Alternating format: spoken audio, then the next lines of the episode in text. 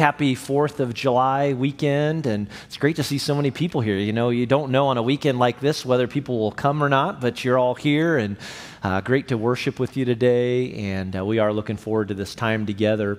Uh, I want to start out today um, by praying. Just take a, a, moment just to kind of set our hearts and uh, ask the Lord to work in us today, but also, you know, just in recognizing what today means for us. I mean, we celebrate the 4th of July and you know, the freedom and independence that, that we enjoy here as Americans. Uh, my, my buddy Altin uh, lives in Albania. Uh, we have a church there that we support. Uh, one of our ministry partners, he sent me an email this weekend and just said, hey, happy 4th of July, you know, my friend. And uh, it's always very humbling. Uh, if you've ever gone outside of the U.S. before, maybe you've experienced this, but in going to a place like Albania, like they, they look at you like you're i mean they treat you like royalty. They're so excited to talk to you. They can't believe that you're an american and you'll come to a place like albania. It's very humbling because uh, you know you're like we don't i don't deserve any of this whatsoever. But i, I think what altin and others sometimes recognize is that we enjoy some freedoms uh, that they don't necessarily enjoy. And even as church leaders, you know, for, for Altin to recognize like there, there's an advantage that you have, uh, depending on how you want to look at it. But uh, I, I want to pray today and, and just give the Lord thank you, uh, thanks, because, you know, there are many freedoms that we enjoy and, uh, you know, the privilege of being able to worship in a place like this today. But if you've been following along in our Bible reading plan, chances are you just finished up Lamentations. And I don't think it's any coincidence, you know, to even read the difficulty, the, the anguish, the, the hurt um, that, you know, the writer of Lamentations is expressing in seeing what has happened uh, in Israel in this particular case, and just a really a refocused attention back on God, turning back to God. And, and I think that's a good reminder for us, too. I mean, it's, it's especially been a, a tough couple of years. You we see a lot of pain and hurt and and, and, and lack of unity in our country today. And as Christians, we know that like we need the Lord.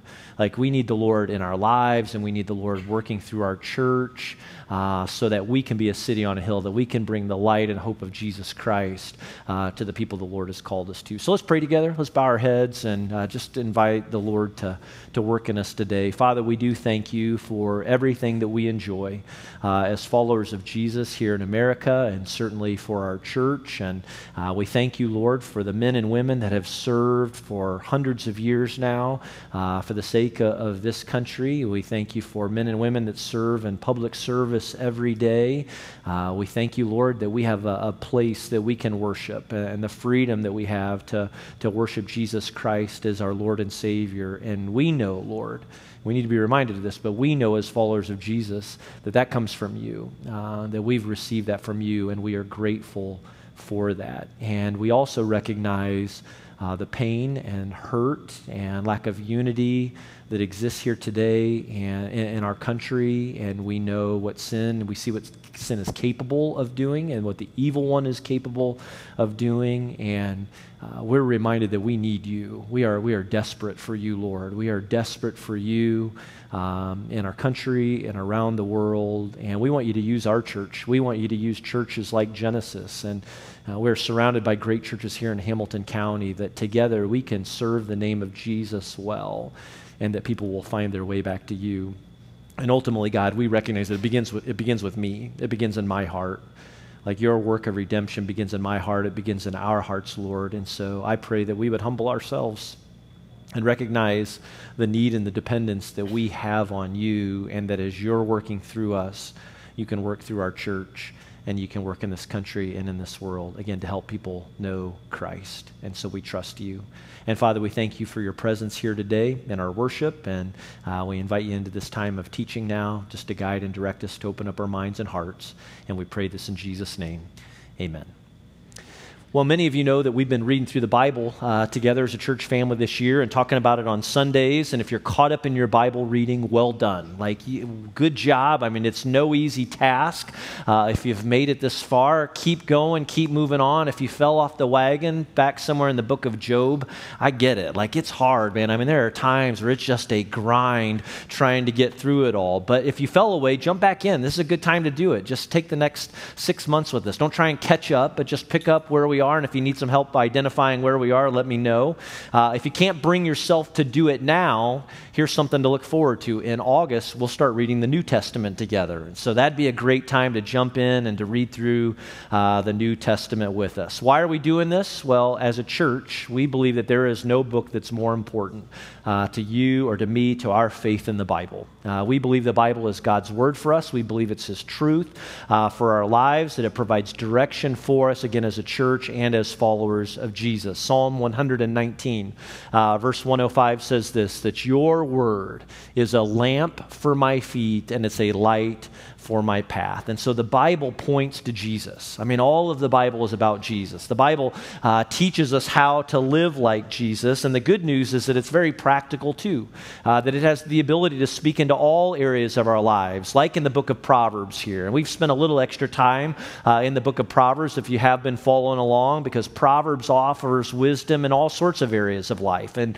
things like parenting and the schedule that we keep, the, uh, how we act around others, and even in the friends that we choose And so Proverbs also has a lot to say about money, all right? And uh, if you're surprised by that, like, oh, we're talking about money today, yes, we're going to talk about money today a little bit. But specifically, what the Proverbs have to say about money, again, because it talks about it on so many different occasions, and we all know that money is such a big part of our lives. And so I thought we'd take some time to explore what Proverbs has to say about money. Now, Solomon gets the credit for writing Proverbs. Uh, what does he know about money? Well, history records that he was one of the wealthiest people that ever lived. Uh, he's also known for his wisdom too. So, why should any of us care what he has to say about money? Well, money's a big deal. Uh, we all know that money's a big deal. It impacts every single one of us in some way or another. Personally, I'd put money in the top three things that I worry about. I, I, worry about things like having enough to pay for college, enough to pay for medical bills, enough to provide for my family, enough to, to maybe slow down one day. And so I still worry about money. But can I tell you something? I don't worry about it nearly as much as I used to. And this is just an area where the Lord continues to grow me in my life. And, and, what's made the difference for me? Well, a big part of that is 20 years ago, Jenny and I made the decision that we were going to manage our money according to the principles, many of them which we're going to see here in the book of Proverbs uh, this morning. And so maybe that's what you're doing too. And if you're doing that, you'll just see today as kind of a review or a refresher. For others of you, maybe you live by a different financial plan, but the truth is that it's not working for you. Uh, some of you here today, if you were honest, you'd express, you know, I'm, you're in a financial crisis uh, of sorts right now, and maybe need to do something different. Or maybe, maybe you're just curious. What's the Bible have to say about it? What's Solomon have to say about it? What Jesus have to say uh, about money and the way we manage it? Now, I'll add, I am no financial advisor. I'm no financial expert at all. Many of you know much more about money and planning than I do. But what I want to do is I want to just show you some proverbs and what they have to say about money and our finances, again, the way that we manage it. And then it's up to you. Like, there's no hard push today. There's no sales pitch or anything like that. I just would encourage you to take some notes today and maybe do some work of your own to think about what these might mean for your life. Because the fact is that we're all managing money. Every single one of us, whether we're intentional about it or not, whether we have a little bit of it or have a lot of it, because the reality is, and I think we all know this on some level, if you don't manage your money, it will manage you. All right, if you don't find a way to lead it, to manage it, it, it, will take hold. It can easily take hold of all of our lives and impact us in so many different ways. Because think about it what causes more stress than money? Uh, what causes more grief for people, for relationships, uh, than money? If you're single, chances are you think a lot about money. Uh, if you're married, you probably think a lot about finances. Most serious conflicts in marriage today have to do with money. One report suggests that 50% of divorces point to money as a major cause for the divorce. And so I don't need to tell you that money causes so much pain and stress, but I will tell you that it doesn't have to. It doesn't have to. Like, like money was not intended, it, it's not intended to be the Lord of your life because God doesn't want you. He doesn't want you or me wasting our time or energy worrying about money. He invites us to trust Him. And when He invites you to trust Him, like He, he wants every part of who we are. Like, yes, He wants to be the Lord of our lives. He wants to give us salvation, all right? He, he, he wants to, to set eternity, you know, before us, but He wants to impact every area of our lives, including our finances, and He wants us to trust Him, but that means managing money in a way that honors and acknowledges our dependence on Him. And so, again, the book of Proverbs has a lot to say about money. We're not going to look at every verse, but I want to give you a handful of them today. Let's begin with this one. In Proverbs 27, beginning in verse 20, 23, Solomon, really the Lord, says it like this Be sure you know the condition of your flocks. Give careful attention to your herds, for riches do not endure forever, and a crown is not secure for all generations. Now, in Solomon's day, everyone was a shepherd. I mean, everybody had livestock. And for those reasons, your flocks represented your assets. Your herds said a lot about the financial situation that you were in. And so, what's Solomon trying to say here? He's basically saying that when it comes to money, it's important, it's wise to know what you have. Uh, you could say it's important to keep track of your finances. Uh, it's good to have goals. It's, it's good to know, you know, where your money is going. It's good to know what you have or don't have because if you don't, chances are you've got a problem or will eventually have a problem one day. Back in December, I put a new toilet in. All right, that's exciting. Getting a new toilet's always exciting. Put a new toilet in our hallway restroom. Thought everything was great. Fast forward about six to eight weeks, I'm in washing my hands in the bathroom one day, and I happened to look down on the floor, and I noticed that when I pushed my foot on the laminate, I could see some water seep up through the cracks we've got a problem. Come to find out, I didn't get that wax ring seal on there right. And so we had some water just a little bit at a time, but it meant some money tearing up part of that floor, getting it cleaned up, doing it right. What's the point? Good to have a financial plan. It's good to know where things are going. It's important to take account of things. It's good to know what you owe and again where your money is going. Proverbs chapter 13, verse 16 says, Every wise person acts with good sense. All right, wise person acts with good sense, but fools show how foolish they are. With that in mind, I want to highlight for you five principles, uh, at least five principles that I think we see here in the book of Proverbs. Let's call them five money principles that make good sense. You see what I did there? You see that sense? You know, we're talking about money today, and so I use the word sense. I told my wife about it the other day. She said, please don't do that. She said, like, that's really, really cheesy. But I am going to go for it. I'm going for it. It's 4th of July weekend. Why not? Five money principles that make good sense. I think we see them here in the book of Proverbs. The first thing is this it makes good sense to live on a budget. Makes good sense to do that, to have a financial plan, to operate by a monthly budget. Again, we looked at this verse a moment ago, Proverbs 27. Be sure you know the condition of your flocks. Give careful attention to your herds. Having a plan involves knowing what you make. Uh, it, know, it, involves know, owing, knowing what you owe, what you spend, and, and what you intend to give. A, a, budget, you could say, is telling your money where you want it to go instead of it of wondering where it all went. I, I asked others on Facebook this past week, like, what are some of the benefits of having a budget? Got some replies like this: Living on a budget has helped us get out of debt and be better stewards of God's money. Uh, one person said it's given us flexibility for one parent to work at home and one parent to stay at home with kids. Uh, someone added just the, the peace of mind, you know, of knowing what we make and what we're spending each month. Fewer arguments, uh, vacations paid for in advance. It's been about 12 years ago that Jenny and I went through, maybe with some of you, through Financial Peace University uh, here at Genesis. This is something that we offer regularly. We'll do it again uh, this year, and you'll have an opportunity to sign up for that. And uh, going through that, then we had to create a budget. And I'll just be honest, my first thought was, well, see you later, fun. Like, fun's all gone because we're living on a budget now. But, but honestly, it really was the opposite. You know, again, we started this 12 years ago, and what did a budget enable us to do? Well, it enabled us to give more. I mean, we've been able to do that as, as we recognize where all our money is going and, and, and apportion it uh, appropriately.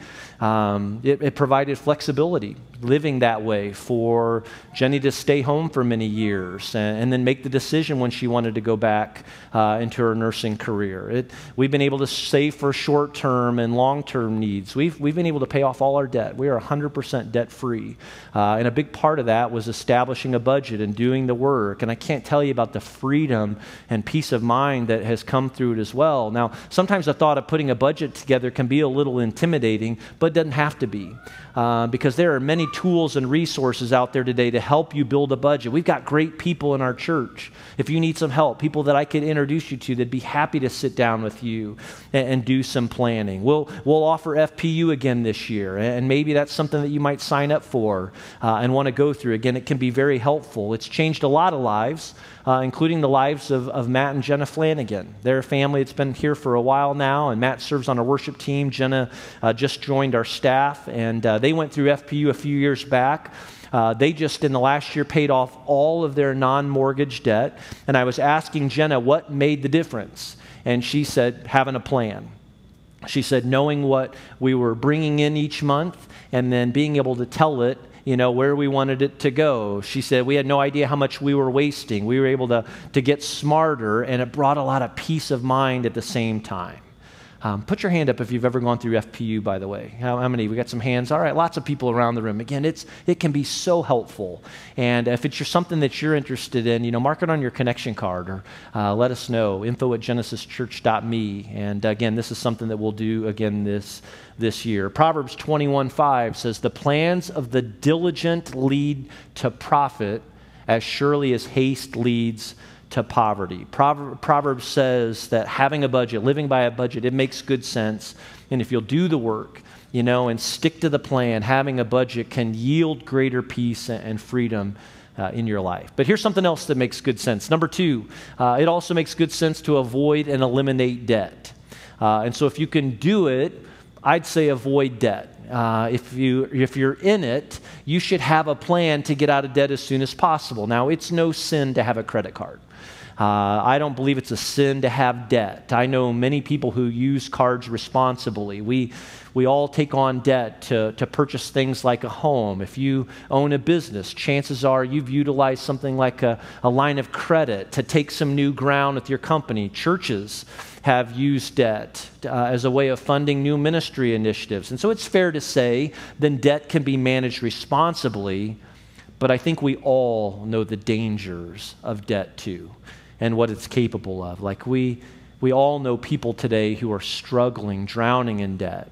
Some of you today, you know, if you're honest, you would say, you know what, I'm overwhelmed by the amount of debt we have right now, whether it be credit card or mortgage or medical bills or school loan debt. Like, it's no coincidence that uh, the debt's a four letter word, you know, when you think about it. Like, it, it just, it, it kind of does that to us. I mean, we, we, we hear about it all the time, you know, in the political world, too, and the, the situation that our country's in. It, it's caused so much misery and stress for people. I mean, is it any wonder that Solomon says in Proverbs 22, verse 7, that the rich rule over the poor, the borrower is slave to the lender?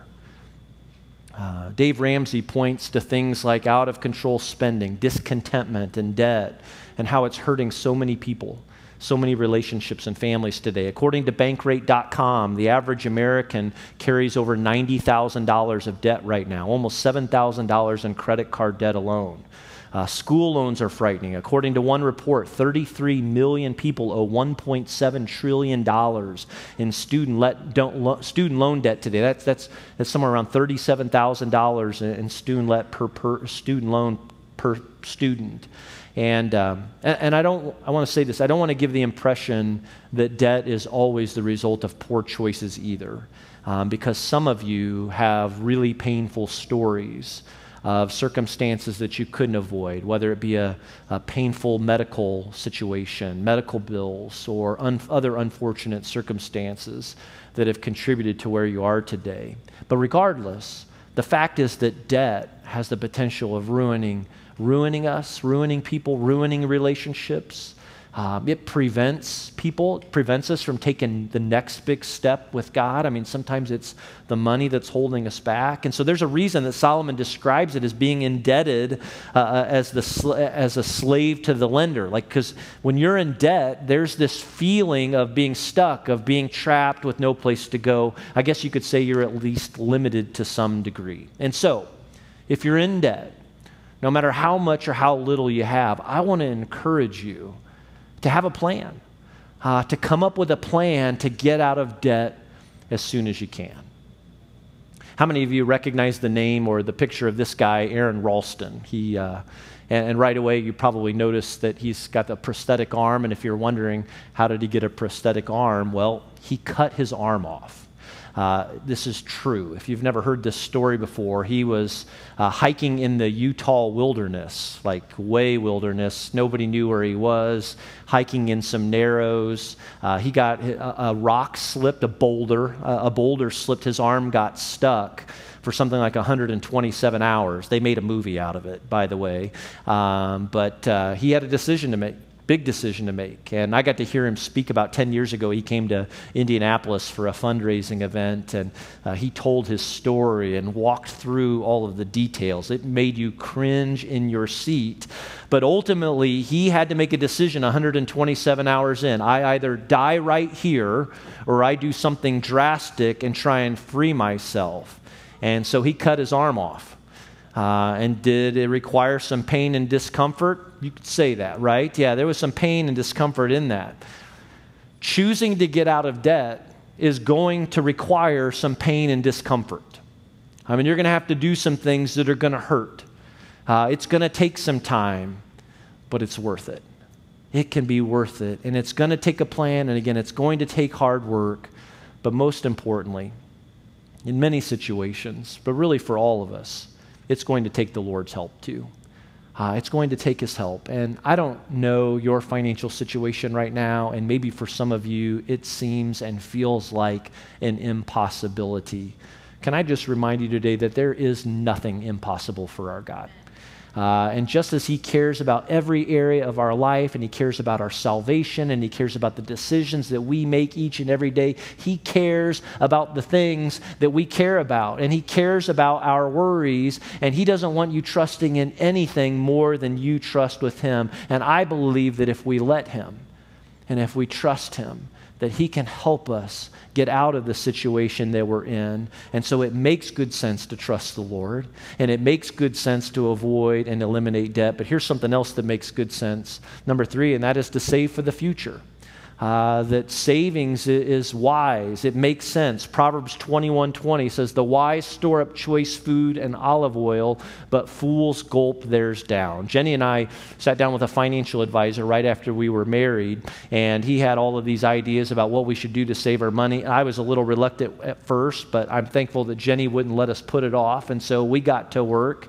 And I'm so grateful that we started planning and saving for the future when we did. Uh, it's good. It's good good and wise to save and, and to plan to set money aside again for short term and for long term things. And so it, it can be wise to save in something like a 401k, to utilize Roth IRAs and other savings vehicles. If, if you have an HSA, that's a great way to set money aside for medical expenses. Uh, it's important to have an emergency fund. Uh, why do you want to have an emergency fund? Because things are going to break, right? I mean, the AC is going to stop working at some point. The transmission is going to go out. Like you and I were going to have emergencies. Solomon said, The wise store up. They store up choice food and oil, but fools gulp theirs down. In other words, don't just blow through all that you have every month, but have a plan. Uh, pay your bills, save even a, a little bit at a time for the future. Jesus once told a story. You probably have heard this parable before of the wise man and the foolish man. Uh, if you've been around church at all, you used to sing the song about the wise man and the foolish man. But the wise man builds his house on the rock, the foolish man builds his house on the sand. Why is one wise and the other foolish? Well, Jesus knew a storm was going to come. And when that storm comes, the one who builds their house on the rock is going to have a better chance of their house standing. Now, of course, Jesus was talking about life and salvation and ultimately where we put our hope. But the same parable, I think, works for our financial standing too. That when it comes to money, it's wise to have a plan. to build a foundation uh, in your life. It makes good sense to have a budget, to know where your money is going, to save for short term and long term needs. But in order to save well, we've all got to get better at this next principle, me included, and it's number four, and that's to enjoy what you have. And if I had to pick one word to sum this up here, we're just we're talking about the word contentment. It's learning to be content. And Proverbs 21 17 says, Whoever loves pleasure will become poor, and whoever loves wine and olive oil will never be rich. Let me be real with you for just a moment. We're great at violating this principle here in Hamilton County. And we just are. We're just really good at this. Like, we're all suckers, right? For the trap that bigger is always better uh, that many of us are chasing after more all the time. We need the newest piece of equipment. We need another acre or two. The other travel team would be a better option. Our garages aren't big enough, so we have to rent space offsite to store all of our things. And more than that, we're not happy. Uh, we're, we're lousy at contentment. We buy the lie that says, if I get this, then I'll finally be satisfied. And it's not true because if it were true, the richest people would be the most satisfied in the world today, and they're not. And we're not. We're not happy. We're not content. We're always wanting more. Uh, the writer of Hebrews, Hebrews chapter 13, verse 5 says this about contentment Keep your lives free from the love of money and be content with what you have. You know, sometimes we're so busy chasing after more that we overlook what we've already been given. Like we, we don't appreciate the shelter that God has provided for us. We, we disregard the people that God is putting into our lives. We, we don't feel like we ever have enough money, but we, are we really managing our money in a way that demonstrates our love and trust for God? Genesis, some of you have no idea the peace and freedom you would experience in your life if you could simply learn to be content with what you have, with everything that God has given you. And the Bible says that we should learn contentment and keep learning contentment. But where does that start? This is where I think it starts. That we learn contentment the more we learn to abide in Jesus, the more we learn to trust Jesus. And to abide in Jesus means to be relationally connected to Him each day because Jesus desires to give us life. You know, He wants to be in an intimate uh, relationship with each and every one of us, one where He speaks into our lives, one where He gives us wisdom and direction regularly, one where we're reminded of our purpose and our identity in Him. It's through our relationship with Jesus an abiding relationship with Him, that we are, that we can, uh, we can be satisfied, that we can discover that in Him. It's through Jesus that we discover things like contentment. And do you know what else? Like the more we go looking for our satisfaction in Jesus, the more He has the power to impact every area of our lives. And so, how content are you right now? Are you, are you finding peace and satisfaction in Jesus? Or are you chasing after things that'll never do for you what only Jesus was ever intended to do? Friends, some of you here need to get on a budget and you need to do it as soon as possible. So many more of us need to get right with Jesus first. Like that's where it begins. He is everything that we need. He is our source of satisfaction. And trusting Him makes good sense for every area of our lives but also in our money too. And so, again, you can learn uh, each of these. You and I, we can put these things to practice. Thinking about a plan, thinking about debt, thinking about saving for the future. FPU, again, we'll offer that. If that's something that you're interested in, let us know. But here's one last thing when it comes to you and money and the ma- way you manage it, and that is to make sure that your financial plan also offers or means giving, uh, giving back to God first. Uh, giving back to God first. We, we tend to give when it's easy. Uh, we tend to give when it's convenient or maybe disregard giving altogether. Solomon says this about our giving in Proverbs chapter 3, verses 9 and 10, when he says, Honor the Lord with your wealth, with, uh, note this word, this is an important one, first fruits of all your crops. Then your barns will be filled to overflowing, and your vats will brim over with new wine. Most of the time, we don't give back to God first. All right, we'll give, but we haven't made it a practice to give first. Most of us, we pay all of the bills and then we give back to God, maybe if there are any leftovers. But again, notice the emphasis on the word first fruits because all through the Bible, God's people were instructed to bring their first fruits back to God. And that means giving back to God before anything else. Fast forward to today, that means the first thing you do when you get paid is you give back to God before you pay the rent, before you pay AT&T, before you pay the Disney Plus bill, you're returning, you're giving back to God. And because giving back to God first is one of the ways that we acknowledge his authority in our lives. Uh, giving back to God first is one of the ways that we celebrate His provision and blessing. It, it's also one of the ways that we're reminded of the part that we play in helping others find their way back to God in this world. Jenny and I started giving 20 years ago. Uh, it took a while, I think, before we maybe got into the mindset of giving back to God first. But as far as giving back to something like our church, I mean, we literally 20 years ago went from not giving to giving the very next week. And since then, it's become a regular part of our lives. It's the way that we live each and every month, that we are giving back to God. And for us, we started at 10%. And I think the Bible has a lot to say about 10%. I think it's a great starting place, or at least a short term goal when it comes to getting started in your giving. But we also know that generosity means everything belongs to the Lord. So it's all on the table. And so, like many of you, we've grown in our giving over the years. And with our greater initiative, we took an even bolder step in, in giving back to the Lord. Again, like many of you did. Like giving, giving back to the Lord is one of the most important things that we do. It's one of the greatest things that we've learned over the years. It's been hard at times. It was hard early on, especially as we were getting started in it. But I will say this. Uh, even with FPU, even with the financial planning, even with the good or wise things that we've done that have covered up the dumb things that we've done over the years. So I had to point to one thing that I would say, hey, I think that maybe made all of the difference. It was the decision to start giving and, and really begin to retrain our minds and thinking, this is all from the Lord. It belongs to Him.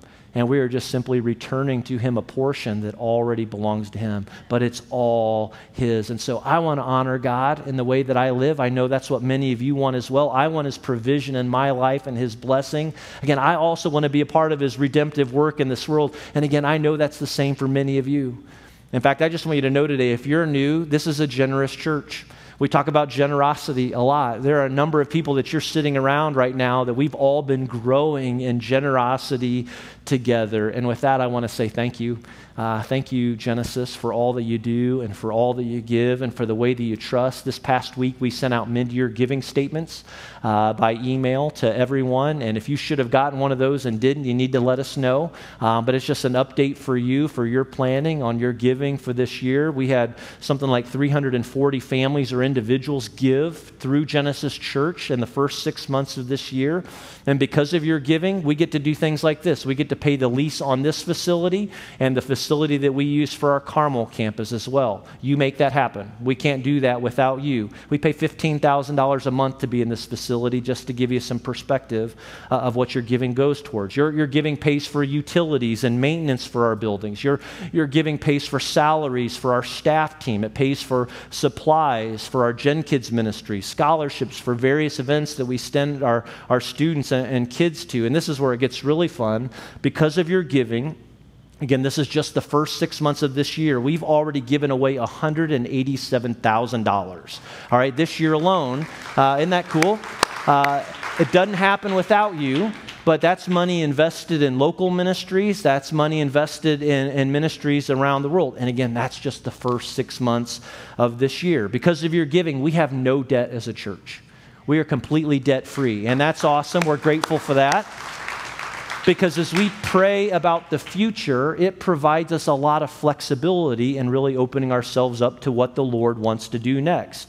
Uh, because of your giving over the past 15 months, okay, this is 15 months now since Greater started, we've been able to set aside $1.6 million to help relocate our Noblesville campus. Again, we're in a lease here. We feel like our time has come to an end, all right? It's been a great location, but there are a lot of challenges. Challenges like semi trailers in your parking lot on a Sunday morning, which we knew about for today, and we're being gracious as they're putting a new lot in behind the building here. But we also know that Pleasant Street's going to change, it's going to eat up some parking. And so we've recognized that God is getting us ready. Now, we don't know where we're going yet, all right? But He is preparing us for what's next. I need to ask you to up your prayer game with me, all right? We need to keep praying, Lord, where are you sending us? Where do you want us to go next? And so we keep praying about that. There are some options, but we're trusting the Lord in that. We're also going to put some of these dollars to use at our Carmel campus. We're starting some renovation projects over there this week that are going to be very exciting. We're looking forward to that. Again, none of it happens, though, without your giving. Uh, but what more could we do if we all joined together? Uh, why, why do I want you to learn the practice, the discipline of giving? It'll change your life. Uh, you are sitting around people right now who could tell you their stories of how their life has been changed in learning to trust God in this way. Uh, start giving, incorporate principles like we've talked about today. You're going to position yourself to be used by God and provided for in ways that you've never experienced. And you know what else? I think that generosity through the Church of Jesus Christ right now, including Genesis, has the potential to get an unbelieving world's attention. Because the more we give, the more we demonstrate generosity, like the more we look like God. And with the Lord's help, like we can help even more people know the power and the love of Jesus Christ. And so, quick wrap, and then we'll close. Five principles that make good sense I like it. You're like, I, I, think it's good. I think it works. All right, makes good sense. Uh, live on a budget, avoid and eliminate debt, save for the future, enjoy what you have, give first to God. Maybe you took some notes today, wrote some of these verses down. You spend some time with them. Like you, you decide for yourself. Uh, maybe what God wants to do with these and you. Uh, I'll wrap with this. Jesus also had a lot to say about money. And Matthew chapter 6 is a great chapter if you want to do some study and reflection on your own this week, where he talks about spending and saving, where you put your hope and faith, how quickly worry consumes us, uh, how, how he reminds us that we don't have to worry, we don't have to live in fear. And Jesus reminds us of the importance in everything that we do of seeking him first. Look at these words in Matthew 6:33. But Jesus said, "But seek first his kingdom. Are you doing that with your finances? Could somebody look at your account registry and say, and see that evidence in you? Are you seeking Jesus first in all things? Let me pray. God, we thank you for your love and grace, uh, for the life that you've given us through your Son, Jesus. Um, we thank you, Lord, for your word that's a lamp to our feet and a light to our path. And we thank you that you are a very personal God that cares about the details and circumstances of life that sometimes we overthink and worry too much about. But we thank you that in your grace, you care about these things too. And that you care about the way that money impacts us and the way that we manage it. And so we're asking for your help and for your direction and some here today that are really feeling the burden and the weight of it all, Lord, I pray that today they might take a step of faith with you and that you help them. Help them take that step, Lord, to trust you even more. And Father, that for each of us, you will just continue to provide for all of our needs. Um, we want to give and give faithfully, and we want to be good stewards of the resources you've trusted to us and to our church. And so continue to lead and guide us, continue to lead this campus as we think about the future, Lord. We know that you have a location or a building in mind, uh, and we are trusting you with that and in just the right time. And we pray all this in Jesus' name. Amen.